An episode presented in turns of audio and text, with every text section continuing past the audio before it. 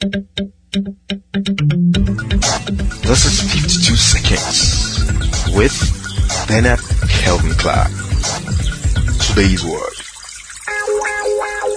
If you see life like the game of musical chairs, it's not about being the last person standing.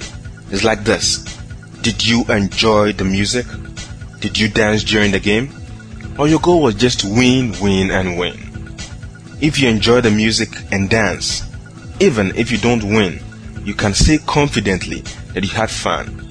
Again, in the musical chairs game, the music may stop, you may be evicted, your chair may be pulled out, but in your heart, don't let the music stop. Dance the rhythms of your heart's desires. Stand up and pursue your dreams. And take note that in the game of life, it's not always about winning. It's about enjoying the journey. It's your life. Enjoy life.